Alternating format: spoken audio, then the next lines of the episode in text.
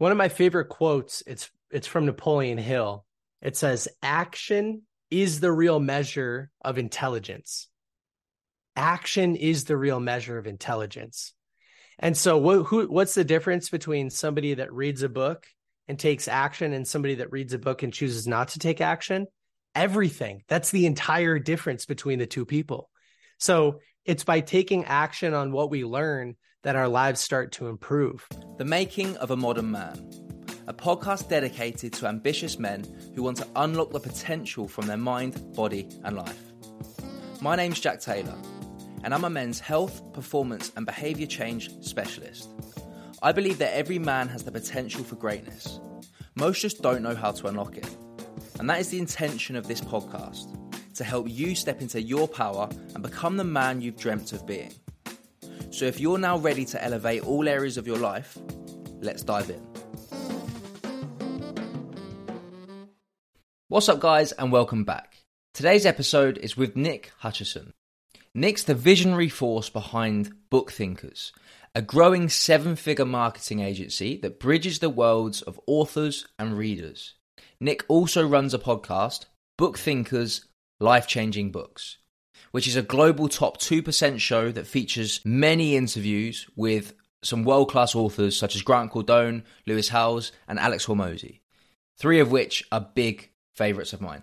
As you can probably tell, Nick's passion is books. So much so that he's written his own book, Rise of the Reader, which is to be released on November the 1st. In today's episode, we're going to be covering the biggest mistakes people make when reading self help books, how to maximize your knowledge and retention when reading through the hacks that he has written about in his book, and how to master your reading habits and apply what you've learned.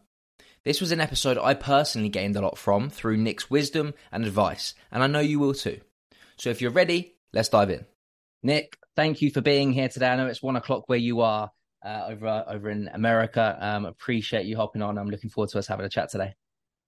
Yeah, Jack. Listen, man, it's been great to meet you. I feel great vibes already, and uh, you're my kind of person. It seems like so excited to see what we get into.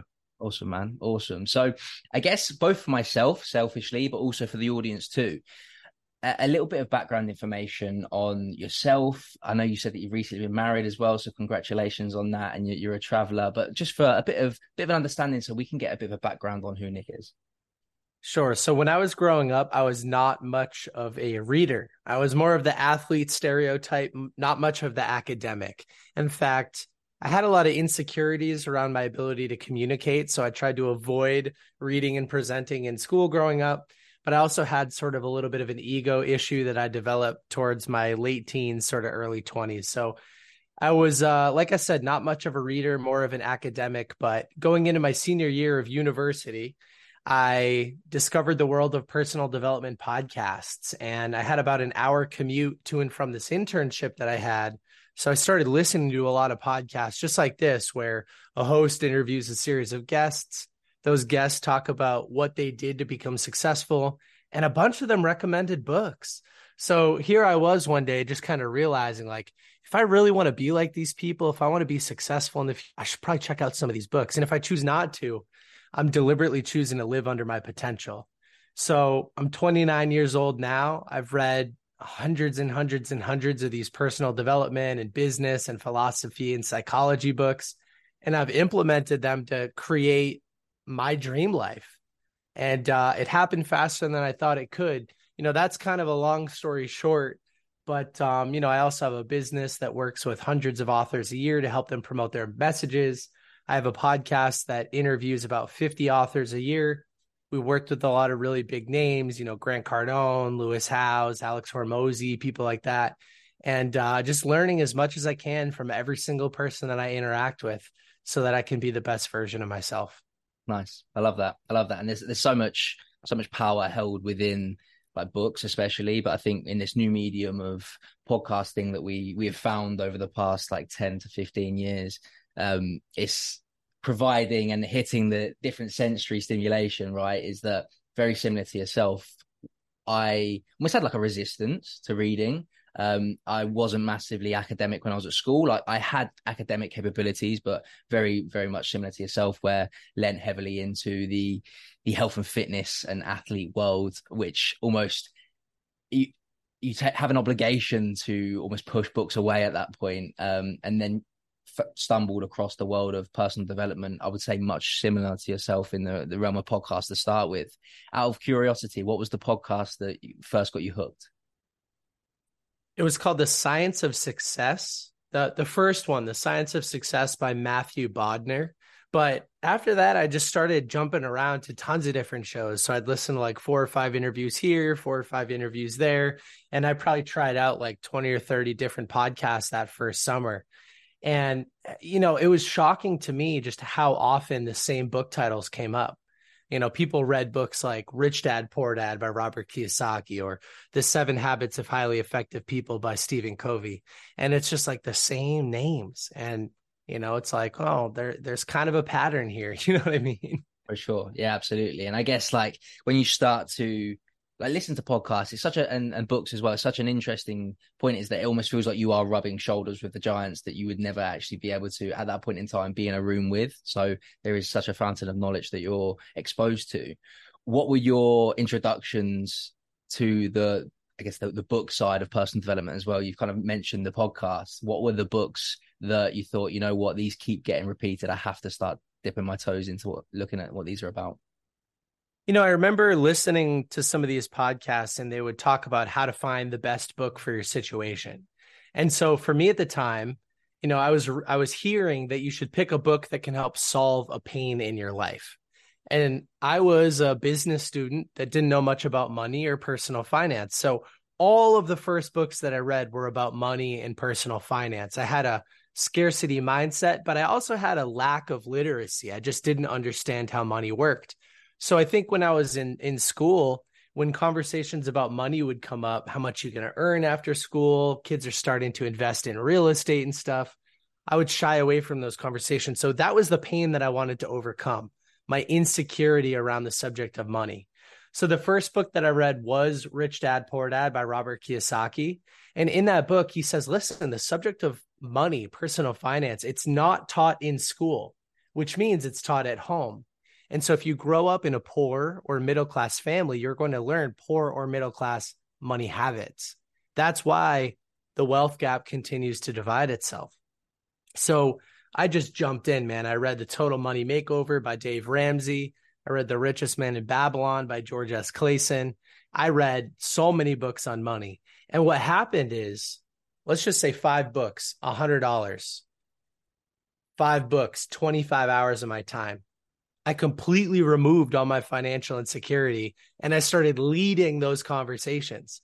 So I was just sitting back like a hundred dollars and a few hours of my time.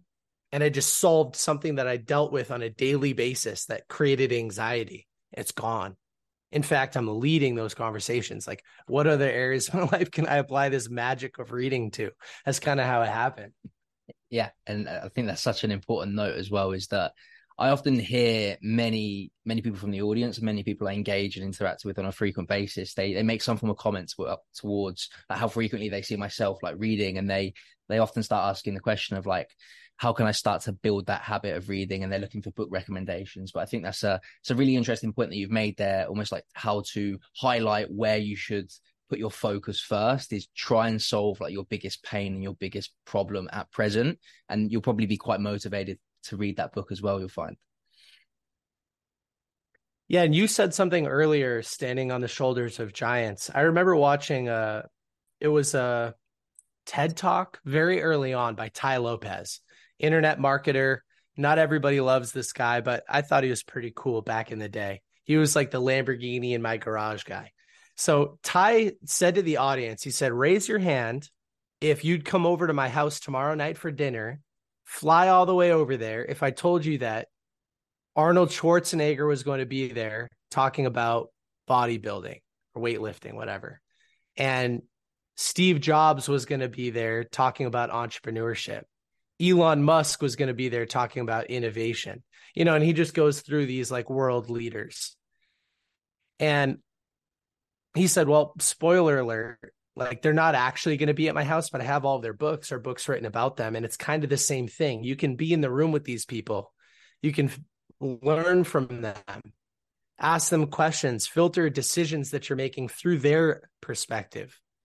And it's always in the form of a book. And I just thought that was so cool. I'm like, you know, I've these books literally condense decades of information, of lived experience into days of reading from the world's most successful people in every single discipline of life, all of it.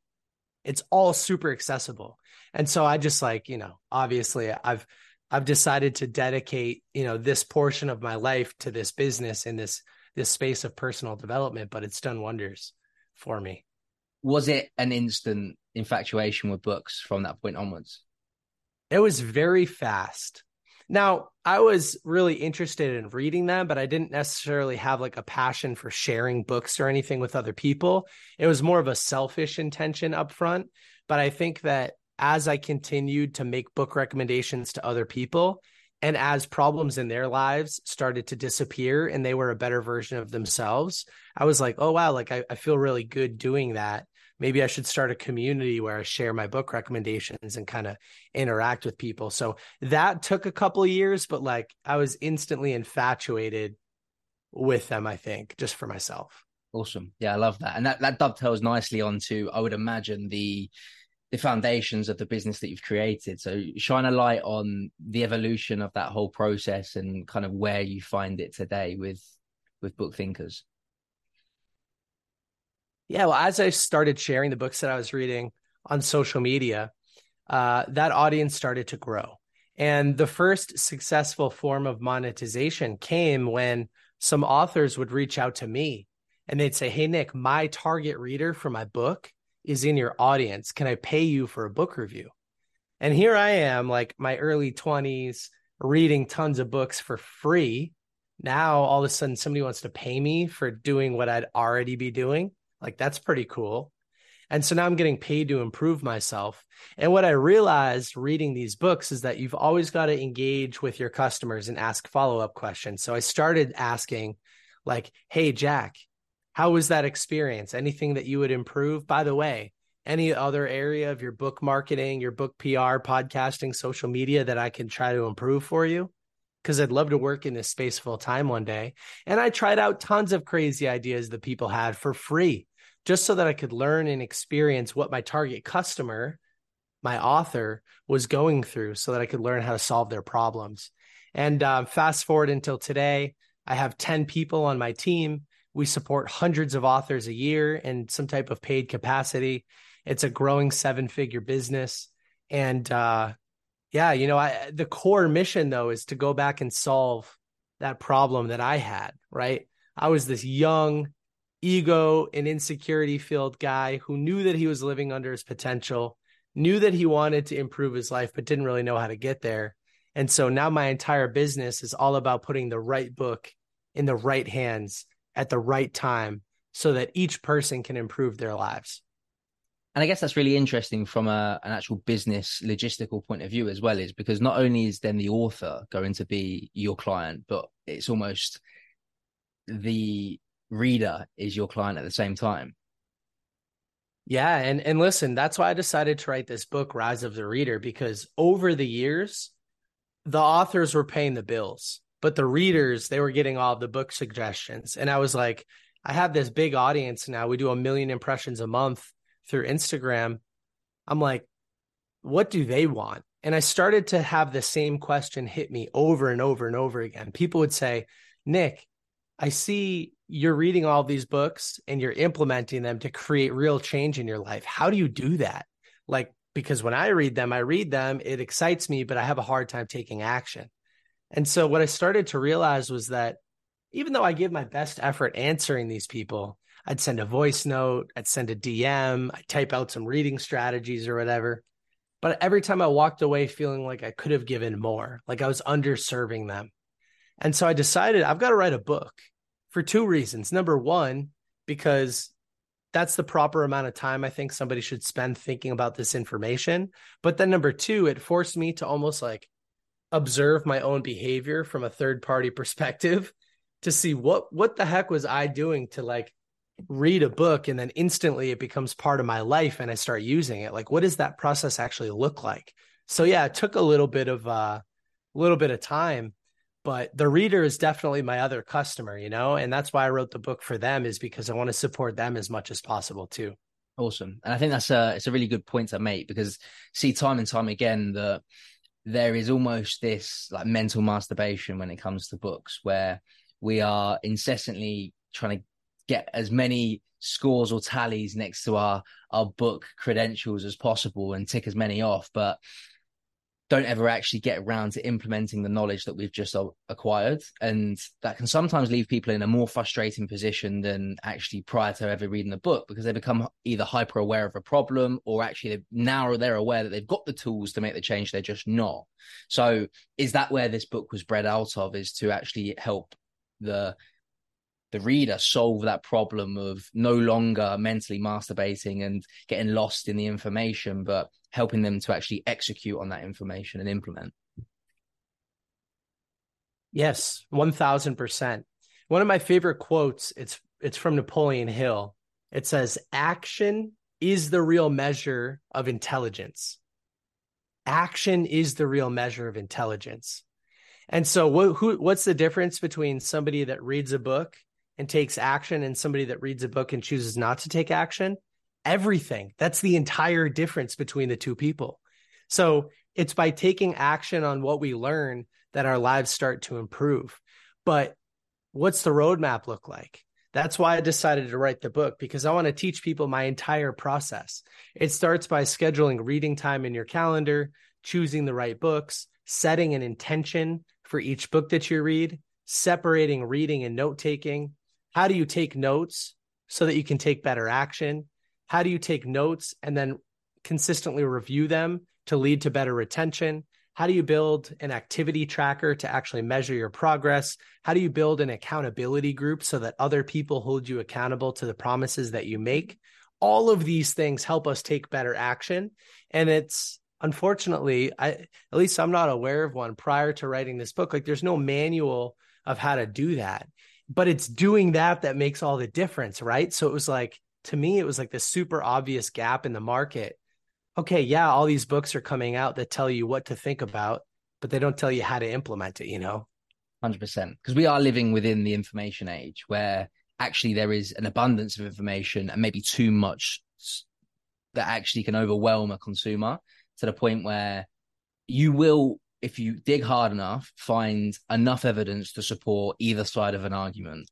So for a lot of people, that can be really challenging to navigate because they can get stuck in this set, this place of analysis paralysis where they're they're trying to figure out actually, well, what is right, what is wrong, what what should I now do with this these hundred pieces of new information that I've just obtained. So I think that's a it's a really valuable book that it sounds like you've written that will almost be like a a framework and a, a user guide to approaching self-help and a productivity space?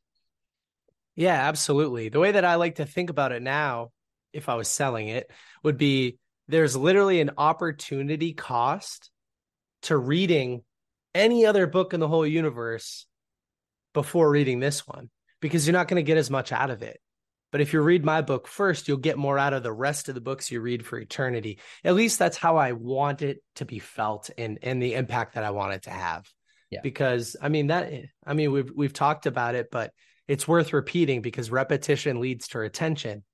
Like without action, nothing's going to happen. I like to kind of say it like this sometimes. If I read a good book and choose not to take action on it, there's no difference between reading that book and watching Netflix or playing video games, right? The book becomes a form of entertainment if you choose not to take action on it. And your future self is going to be reaching back into the past and slapping you around like, wake up, you have to take action. That's how things change for me in the future. You know what I mean? And I guess that's where like that intent that you mentioned comes into play is that it's not necessarily a bad thing if you do choose to read for entertainment, but I guess it's then in the the outset getting clear on is that my intention to read a novel for entertainment, to read a a, a rom com, or whatever it may be, and that's totally fine, right? You can use that as your time to unwind and to relax. But if you are reading a book like Rich Dad Poor Dad or hundred million dollar leads that's just sat in front of me here, like whatever it is that it's evident that you would like to obtain some form of change off the back of it. You need to get clear on what that intent is. Yeah, I have my hundred million dollar. My I have ten copies just sitting to my left right now. um, yeah, one hundred percent. I mean, we're totally aligned as far as that's concerned. And with the intention for each book, well, I'll mention something about fiction or rom com or whatever. There's still value in reading those books outside of just entertainment. Sometimes you mentioned we live in an information age where we only give each video on our phone a half a second before we decide whether or not it's going to be a good fit for us. And so, like, what I like to do uh, is sit down and read a book, read a physical pa- a paper book, and I like to practice my deep work skills. I like to practice my focus and attention skills.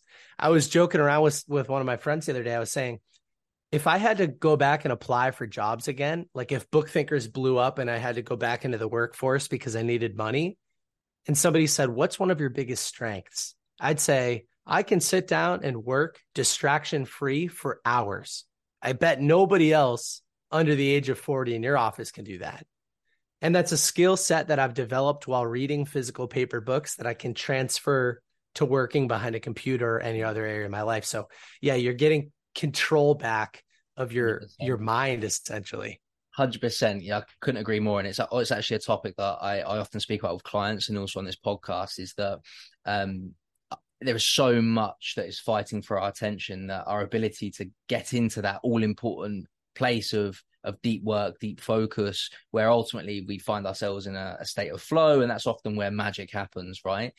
With it's so it's coming so far and few between now that we are constantly distracted. Like your phone will ping, an email will crop up. There'll be some form of distraction, and you'll almost have this this resistance to doing that deep work. And I, I personally find that reading a book is I I literally use it as like the gym for my mind. It's it's the place where I almost train that muscle to be able to hold my attention for long periods of time, have time away from screens, um, and yeah, I think it's a really important message to kind of leave there as well.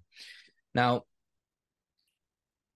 we've gone through like what's inspired you to read this book, right? Is that you recognize that I guess this was written from a place of your own previous pain. Is that right? Right. Yeah. I think I was serving my younger self.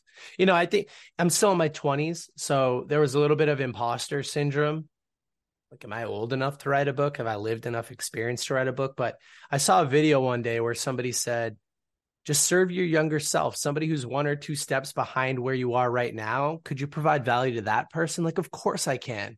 Over reading hundreds of books and living the last 10 years there's so many things that i wish i could offer that person. And so that's why i decided to write it. Yeah for sure. It's a really interesting point on imposter syndrome because i think that's especially for high performers and those who are, are, highly ambitious and constantly striving to to level up their their level of progress and development something that's quite prevalent in a lot of people.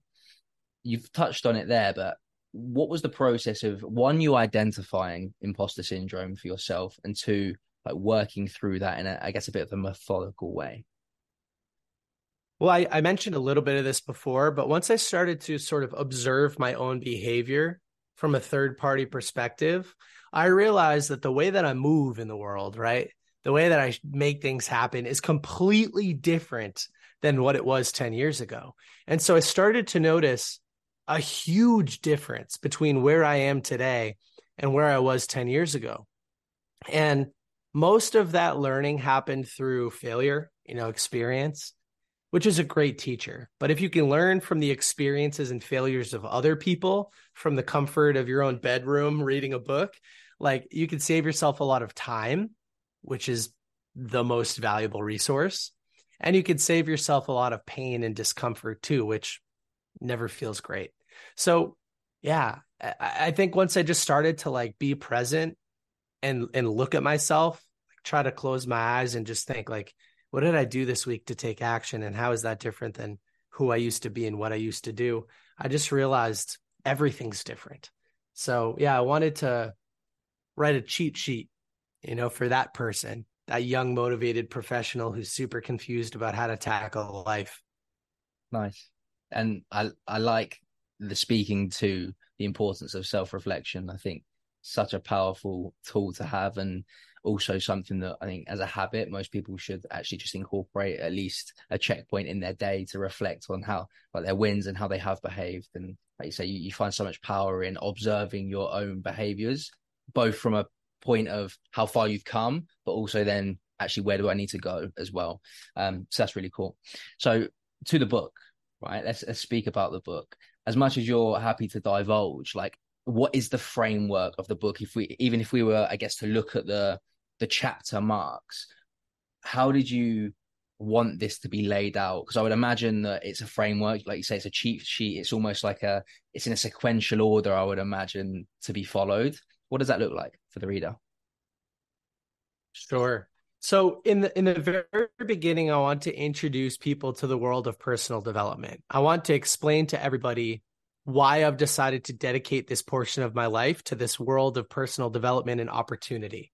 So I talk a little bit in the beginning of the book actually about regret. I talk about the fact that most people end up regretting living a life way under their own potential. And um, I make, you know, I go through a lot of visualizations and references, and and I just want to point out to people like you are capable of doing more. Then I dive into lifestyle design, like talking about the fact that each of us can design a life that's uniquely fulfilling to us. And I help people visualize what does that look like?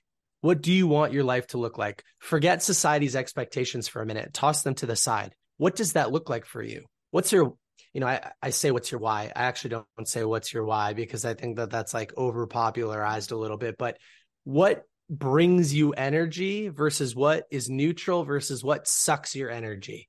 Do more of what brings you energy, do less of what's neutral or sucks your energy.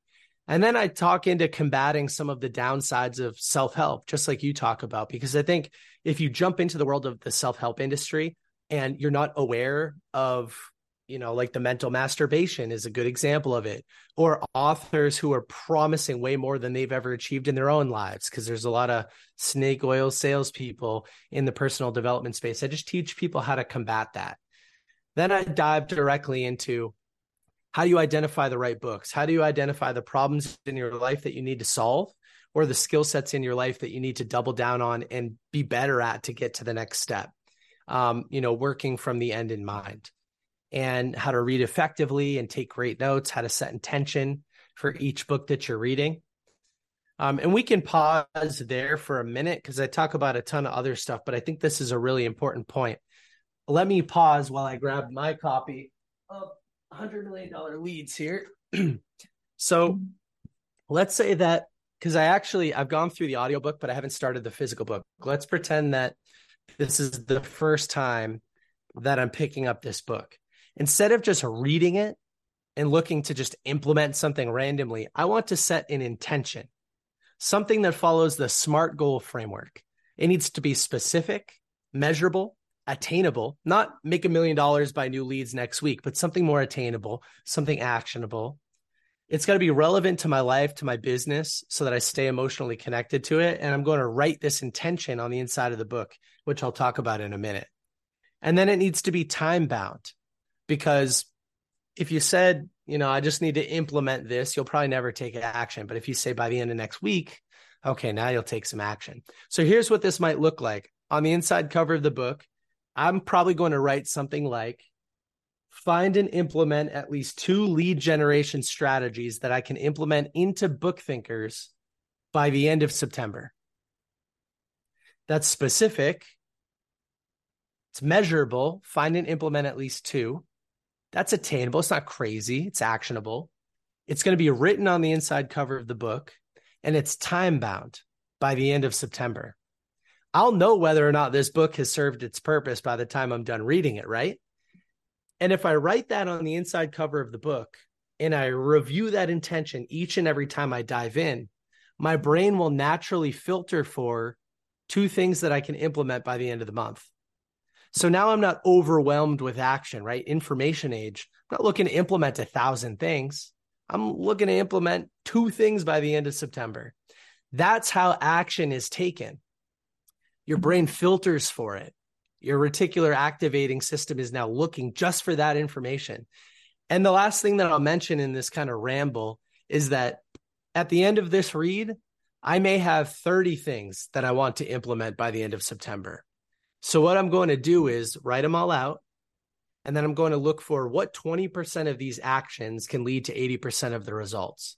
Because it's more realistic to take action on two or three highly impactful activities than it is to just take a little bit of action on 30 activities, right? So that's an example of one of the many strategies that I teach in my book, Rise of the Reader, on how to get more out of books like this. I like that. Was that helpful? Absolutely. Yeah, yeah I really like that. And I think that's something, even for myself, that I have done unintentionally, which has made the absorption of information much better. So I've not specifically written down and a lot what my intent is, but I think a lot of the time I pick a book based off of unknowingly the intent that I want to get out of it, right? Because I have a, an endless list, as I'm sure you do, of books that I would love to read. I'm like, I'm going to read this one for this reason. Um, so I'm unknowingly setting that intention, and as a result, um, I'm kind of finding that my reticular activating system is working much better because it's it's scanning for the correct pieces of information. So I'm actually like picking out really interesting insights that, oh, you know what, that'd be a great coaching model for my clients. Or, you know what, that would be a really good piece of content that I can create around, as opposed to almost just staring at 300 pages worth of words. I'm actually just on the lookout for concepts. Yeah. So yeah, that's a really interesting point. Um, would you do that every time you reapproach that book? Just as a logistical question, I guess.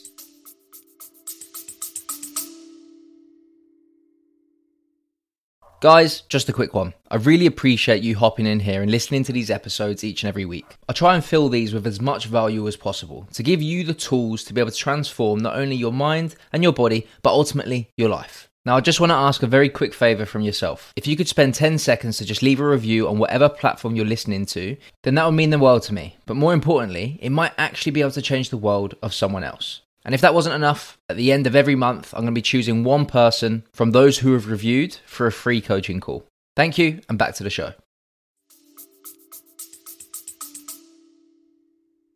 Yes. And I also like to sign and date the book each time. Oh, not each time I read, you know, but each time I read the whole book.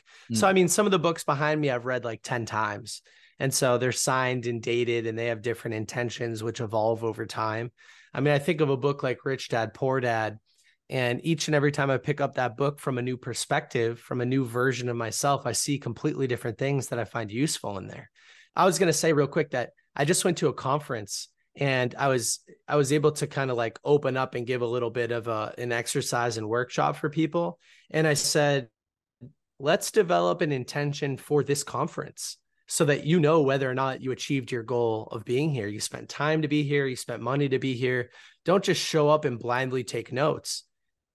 If your goal is to find and implement at least two ways to improve your communication skills by the end of the conference, take notes related to communication, filter for things related to communication. Don't just sit back and rah rah, like let's go. Like, no, like let's make sure this is useful. So this doesn't apply to just reading books. It can apply to podcasts, events, all sorts of things. That's super interesting. Yeah, that's really interesting. That's in, instantly changed the perspective of even just listening to podcasts and going to seminars. Is that what actually am I wanting to uh, achieve? And let's say I think the communication, for example, if I wanted to improve the the layout or communication of how I present on stage when I public speak, I would probably, by setting that intention, be making notes around things that I would not have recognized before.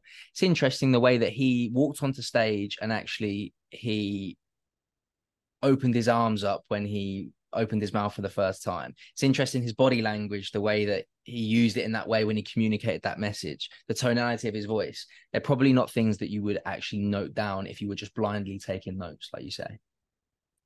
Yeah, and then when you when you connect with other people, instead of oh hey, what do you do, you know, and then you tell them what you do, you'd say, Can I share my intention for the event? And they'd be like, Yeah, sure. And you'd go, I'm looking for ways to improve my communication. Who is your favorite speaker and why? And then you're going to start to pick up things from other people. And they might say, Well, my favorite speaker was this person because they were so self deprecating and funny and they just kept cracking jokes on stage. And it was amazing how authentic they were. And you're like, Oh, okay. I didn't notice that authenticity you know, creates favoritism in the audience. And you meet the next person, they say the same thing, and you go, well, that's two votes for making jokes on stage. You know, so like now all of your conversations are around your intention and not about what do you do and that kind of stuff. Yeah. Yeah. Really interesting. I think that's a, a great point to kind of take away as well. And a really, a really potent framework to follow in setting intentions prior to embarking on learning new information. Yes, absolutely. Okay. So what would you say? Because there are many. What would you say the biggest mistakes are that people make when it comes to approaching, let's say, reading as a whole? But I would assume that it's going to be directed more towards the self help um, knowledge working space. Well, I'll mention a reading specific one first. I think that reading and taking notes are two completely separate activities. And if you try to do both at the same time, I consider that multitasking. I think it's very important to read fast. And I'll give you a metaphor for why I believe this. Imagine you're driving through a neighborhood, but you're going really slow. Well, because you're going slow and you're not using your full brain, you can look at the mailboxes, the houses, you can look at the cars in each driveway. You can really focus elsewhere. But if you are speeding through that neighborhood as fast as possible, your eyes are glued to the road. There's no opportunity for distraction. So the same thing happens when we're reading a book. If we read really slow and we start taking notes and we reflect on everything, we're actually going to lower our attention. We'll start daydreaming. We're not focused on the book. So you've got to read really fast. And if you notice something related to your intention, mark it off really quickly. And then when you're done with your reading session, then go back and it's a completely separate activity. Then you can go back and reflect on and rewrite your favorite takeaways from the book. So I think it's really important to retain more information by reading faster and maintaining focus and then separating out taking notes and reflecting on information so that you can read faster and take notes faster because they're separate activities. And uh, there's a, there's kind of like a famous multitasking because some people say I'm really good at multitasking, and there's this funny example which is you can say A B C D E F really fast, and you can count one two three four five six seven really fast. But if you try to pivot back and forth between both activities, you go A1, B2, C3, D4, E5, you know, it's a lot slower than doing both of them individually. And so read individually, take notes individually. I think that's a mistake that a lot of people make. Yeah, interesting. And have you found that since like doing that yourself and then also giving that as advice to other people that people's retention rate specifically is the thing that in improves because I guess you're approaching it from a space of you're retaining more when you're just reading, but then you're also reinforcing what you've read by actually making notes. Yes, absolutely. So you're retaining more while reading, and then the act of repetition, both rereading your favorite takeaways and then rewriting them onto a piece of paper or into an online notebook, that that acts as a separate form of retention and it will strengthen your relationship to the information. Yeah, it's kind of crazy. I'm not like a super speed reading nerd or anything like that. I mean, I a lot of people will say you have to actually remove the sub vocalization while you're reading which means you don't actually read it to yourself in your head. You just look at it with your eyes. And I think from a science perspective, there's actually a lot of evidence that says you'll retain even more if you remove subvocalization, which like kind of blows my mind. I've never been able to get to that point where, you know, I could just look at a page and now it's in my brain. Like, I don't know how much I believe that. I mean, I suppose I believe it, but yeah, that's like a whole nother level of mastery. because I, I, see this quite often. I see that there are many people who kind of say that they're they're reading one to two books to three books to four books a week, and they're kind of like churning through these books pretty quickly. And in my mind, I find it so incredibly difficult to work through books at that speed. Like I am definitely a slower slower reader. I definitely have an internal narrator reading every single letter out to me in my mind. And um I am also guilty of like when I'm listening to audiobooks, for example, when I'm out on a walk, um, pausing, then going to notes and making notes kind of as I go through. So I, I actually do it probably the complete opposite way to what you've just suggested. So be interesting to try that out and see what kind of a difference that makes. Um, but yeah, I'm yet to master any form of like non-internal narrative whilst I am reading. Yeah, well, me, me too. So that that's like a whole nother level. Um, but the fact, you know, if anybody listening today is reading at all, and they're consuming information, I think that's 90% of the battle. Yeah. Because most people they're not reading, they're not consuming audiobooks, they're not watching productive YouTube videos or listening to podcasts. I mean, I suppose everybody that's listening to this is by default listening to a podcast or watching a podcast, but um, you know, that's already like a pat on the back, you know, celebrate small win type of moment because most people just aren't putting in that type of work. So um yeah, big fan of anybody's intention, anybody who's out there doing it. But once you're doing it, you can improve the skill set. And I like to say, like, for golf, I've never golfed a day in my life. If I tried to go out and golf and compete against my friends that golf every week, they're going to beat me and it'll be embarrassing. Why? Because it's a skill set that they've developed that I haven't. Same thing with reading books. You know, if you and Warren Buffett both read a financial magazine, who's going to get more out of it? He is because he knows how to filter for information, pull it out, and implement it into his life. He's going to get more out of the same book, or I'd get more out of the same book than somebody that's just first starting. So I have a framework and an understanding of how to pull information out and implement it into my life, you know? Absolutely. Yeah, 100%. I think, again, that's interesting to look at reading as like a skill set rather than like the doing. I think it's it's almost like the being as opposed to just the doing, and it's something that can actually be strengthened through repetition and time itself, not just looking at it as like a means to an end. Yeah, reading as a skill set and then implementation as a totally different skill set and retention as a different skill set, right? Yeah, 100%. So if we look at those as different skill sets then for a second and we look at somebody who's at the start of this whole process and the start of this whole journey. They are in a position currently where they are not reading, but they would like to build the habit of reading. What would your advice be to somebody who is finding that difficult? First, I would say if I paid you $10,000 to read a book by next week, do you think you could do it? And they'd be like, oh, I could read five, you know? So if it's not a question of can you read, it's just a question of if you prioritize it enough, let's try to replace some low impact activity in our weekly calendar with reading books, which is a high impact activity. What's the lowest impact activity that we do? It's probably scrolling on Instagram. It's probably watching Netflix. And so I'm not a robot. Like I have fun. My wife and I, we watch Netflix every night before we go to bed or whatever other HBO stuff like that. But if you can just replace 15 minutes of Instagram in the morning and 15 minutes of your Netflix in the evening, not the whole thing, just 15 minutes in the morning, 15 minutes in the evening. That's a half an hour of reading per day. Five days a week, that's two and a half hours of reading. In 15 minutes, if you could read 10 pages, you know, kind of follow that math out, that's 100 pages a week. That's a book every two weeks or so. That's 26 books a year just by replacing a little bit of Instagram and a little bit of Netflix. And here's the other funny thing to think about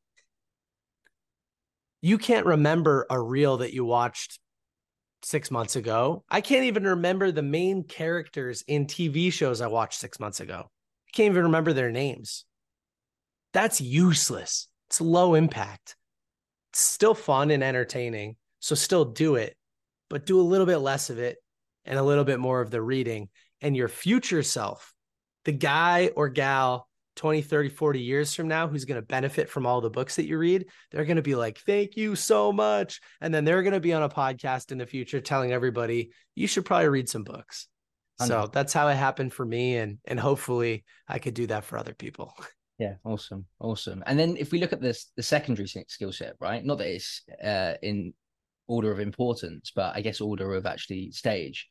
It then comes down to implementation, right? You've you've just created time, you've just created 15 minutes in the morning, 15 minutes in the evening to start reprioritizing your time, because that's often what it is. It's a it's a time allocation issue rather than actually not having the time. So you you've done that, you've created space now for 30 minutes of reading a day. You're finding that you're finishing a book in the space of two weeks. What's the first step to sharpening that implementation skill? Because I think for a lot of people, that is probably where the gap is. I have tons of different strategies in the book, but I'll mention one right now. One of my favorite ways to sharpen the implementation saw is to create an accountability group with some of your most motivated friends that meets on a weekly basis. So when I first read The Compound Effect by Darren Hardy, I did this. I started a group. We met on Friday mornings for one hour, and we would talk about the things that we were focused on. And as that group continued to evolve, what we realized was it was a great way to take the books we're reading and the things we want to implement, verbalize them. This is another form of repetition. When you can move that information around and then teach it to your group, you're far more likely to take action. And then you tell your group, for instance, hey, you know, I just read this great book, $100 million leads. One of the things that I'm looking to implement by the end of September is insert something from the book. And by next week, I want to have made progress on it. So now your accountability group is holding you accountable. They're texting you throughout the week. They're making sure that it's going to happen. And then in the next week's meeting, they say, Hey, Nick, how was taking action on that thing from $100 million leads? And if I don't take action, they're going to slap me around a little bit like, Hey, wake up, buddy. You only have one life to live. Like, let's get going here. And that's been tremendous for me. It's kind of like the gym analogy. I mean, you're in you're in coaching, so I'm sure you leverage accountability. Like you are people's accountability partner. So when I think about like let's just say the gym, if I want to wake up and snooze my alarm, but somebody else is waiting at the gym for me, I'm far more likely to get out of bed and get my butt to the gym, right? If my coach is going to be on a call, I'm far more likely the night before to get all that work done that I said I was going to get done so that I don't let him down. And I think that's what the accountability group can do for you. And we are the average of the five people that we spend the most time with, as Jim Rohn says. So elevate your friend group, buy five copies of Rise of the Reader and go through the book together and talk about how to improve yourself. Build this accountability group and support each other. So sometimes I'll hear people say, well, I'm the most motivated person in my friend group. Like, I don't think that they'd be open to this kind of stuff. I think we can start the conversation in a variety of different ways you can reach out to somebody and say, Hey, Jack, remember that marathon that you told me you were going to run last year? Like, did you do it? No. Well, maybe I could hold you accountable to getting back on track and we could meet weekly and talk about your running. You could support me on something else, my business or whatever, and I'll support you on your running. And just start to have productive conversations that aren't about gossip or TV or sports. I mean, that stuff has its place too, but talk a little bit more about the productive stuff or hey, remember that copy of $100 million leads I gave you last month? Like, have you opened it yet? No. Well, let's read the book together and let's start to implement it on a weekly basis. And if you don't have anybody in your friend group that's receptive to that, get in the comment section of somebody like Alex Hormozi. You'll see other motivated people that share the same perspective that you do for maximizing your life potential. And shoot him a DM. It's going to feel weird. Who cares if people say no? As Hormozi would say, nobody's going to remember in 100 years anyway. So shoot them a DM like, hey, I see you're reading the book as well. Do you want to jump on a call weekly and chat through your biggest takeaways? Can't wait to implement this thing. And if you message enough people, one of them will definitely say yes. So that was a lot of information, man. But I hope that the idea of an accountability group is becoming a little bit more realistic for everybody listening. Hundred percent, and you can take the uh, the cold outreach system from the leads. The leads true that uh, propose uh, a value equation of accountability. Uh, so I think that's a good idea. But yeah, yeah, I actually ripped out the value equation page from offers, and I keep it on my desk just so that I'm always looking at it. And then like every once in a while, I'll be like, "Oh, that's a better way to minimize time delay or whatever." Yeah, nice. I like that. It's funny, funny you say that. My my leads book came today, so I actually thought I'm actually going to revisit offers as well to kind of go through that process of like fine tuning because it's been well over a year and a half since I I, I looked at it once, and that's a, a habit that I have due to my list of books being so large of what I want to read that I find that I do only currently read a book once. Um, So I think, like you, you mentioned earlier, that when you revisit a book, you are going to obtain something different from it because you're more than likely going to be at a different space when you're reading it. Um, do you have any kind of rules of thumb that you follow for yourself personally as to like you know what i revisit a book every two years or anything like that or is it based on kind of what circumstantial what's going on in your life at that point in time? It's a little bit of both. So when thinking about reading books multiple times what i like to do at a bare minimum is read my favorite takeaways from those books multiple times per year and if you take good notes and you isolate the most important ones and you put them into some type of searchable online notebook like Evernote, now you can systematically review those big takeaways from each book instead of rereading the whole thing. But I will say that each time you reread a book, especially if a year or two has gone by, you'll be reading it from a new perspective. So the 4% of books that have had 96% of my success tied to them, like I'm going to reread those every so often. The rest of the books, I'll just look at my biggest takeaways from them so that I can systematically review that information and increase the time that I retain it. Does that make sense? Yeah, absolutely. And I think again that speaks to the intent that you you provide to start with and then reviewing actually those smart goals that you've set in place and actually assessing did this book solve that problem or meet that criteria that I was looking for and I guess that will allow you to determine how successful it was as a read. Yes, absolutely. Awesome. Yeah, really cool. Well, look, we'll, we'll start to wrap up there because I know you've got a, a busy day ahead. Um, but as a kind of dovetail, and as we start to bring this towards towards the end, we close this off. Why should people buy this book if they haven't already got into their head why why they're going to buy it? The right book at the right time can change your life. And if you are in agreement with me on that, then you need to get the most out of each book. If you choose not to get the most out of each book, there's an opportunity cost associated to it. You're spending your time, you're spending your money. You may as well get the most out of your time and out of your money because you can't get either one of them back. So, this book can help you do that. In the last 10 years, I've literally designed my dream life. Sometimes people say, Hey, what's your future look like? What's next for you? And I just tell them more of the same because I am in love with every area of my life. And that's the result of reading and implementing hundreds of books. So read this book so that you don't end up regretting not having done so earlier. Because eventually you'll stumble upon it and you'll be like, wow, I wish I read that 10 years ago. Just like I wish I had access to this stuff 10 years ago too. Nice, man. Nice. And I'll put the the link to pre-order it um because it's out November.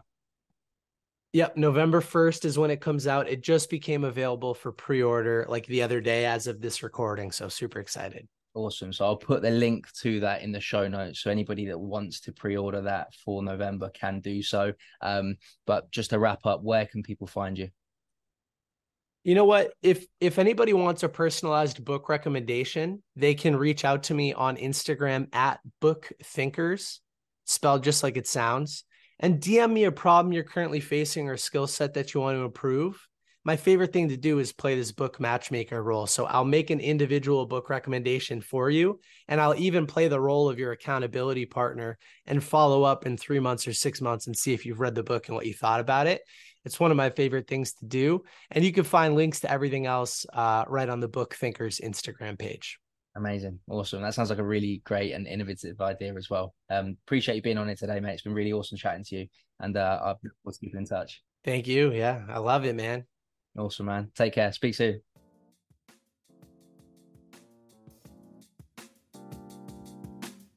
Guys, I appreciate you for listening, and I hope you enjoyed this episode as much as I did and you found it valuable.